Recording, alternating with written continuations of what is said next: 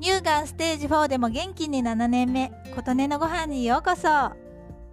最近桜庭つゆきさんと作家の本田健さんが同じようなことをおっしゃっているのをたまたま同じタイミングくらいに聞いてなるほどねと思ったことがあります。なるほどねというよりその手があったかという感じに近いかな。皆さんは周りの方に良いことがあると心からおめでとう。よかったねと言えますか？まあ大抵の人は言えますよっておっしゃると思うのですががんになる前の私はそれが100%はできませんでした。家族の良いことは100%喜べたにしても友人とか知人とかの良かったことに家族と同じぐらいの良かったねが言えない自分を感じていました。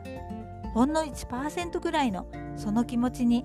どうして私はこんなに心の汚い人間なんだろうと当時私はすごく傷ついていました。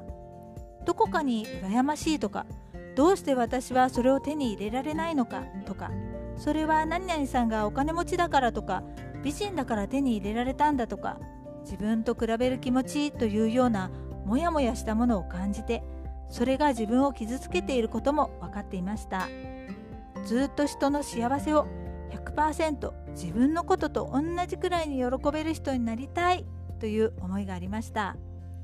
がんになってから私はいろいろなことに気づいたし学べたこともたくさんあって最近は誰かの嬉しいことに心から「おめでとうよかったね」って思える自分に変わってきています。そうすると自分もどんどん癒されていくのを感じています。ちょっと想像してみてください。例えばあなたはものすごく仕事を頑張っています。なんだかチャラチャラしている新人さんが入ってきてでも素直で良い子なので普通に仲良くしています。次の年その新人さんがあなたより仕事を評価されてランクが上がってあなたより偉くなったとしたらあなたはその人の出世を喜んであげられますか？仲良くしているのでおめでとうって喜んであげられても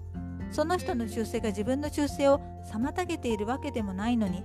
どうしてこの人が私の方が頑張っているのにとかちょっと思ってしまったりしませんか？そうしてそんなことを思った自分を責める気持ちにもなったりすることありませんか？これは例え話なのでこの通りではなくてもそのようなことをあるのではないでしょうか？以前の私で言うと例えば有名人がブログですごくたくさんお金を稼いでいますっていう話を聞いたりするとあの人は綺麗で美人だから注目されてお金もいっぱい入ってきていいよねとか思ったりしていました。あの人美人で有名な人だよね。陰でいろいろ努力しているんだろうな。ブログを毎日更新しているの？えー、大変だよね。だからお金も入ってくるんだね。よかったね。って感じには思っていませんでした。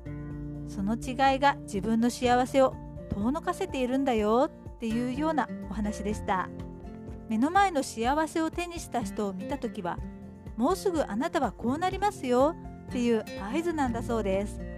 そこでその人の幸せを祝福すると次は自分の番だとのこと。その幸せを否定してネガティブな思いを持つと自分の未来からその姿は消えてなくなってそうじゃない方の未来に行ってしまうんだと言っていました。本田さん曰くせっかく幸せになる列に並んでいるのにその人の幸せを否定した途端に不幸せの列に並び直してるとのこと。もうすぐ自分にもこんな素敵なことがやってくるんだ。えー、素敵って思うと何々さんよかったね。おめでとうって。心から言えますよね。そうするとどんどん幸せがやってくるんだ。と言っていました。えー、それってものすごく簡単。その考え方がんになる前に知りたかったわ。って思った私でした。皆さんはとっくにできているかもしれませんが目の前の人の幸せを100%おめでとうと思える自分になれたら自分の幸せももうすぐですよという話でしたあなたの元気を祈っています琴音のありがとうが届きますように。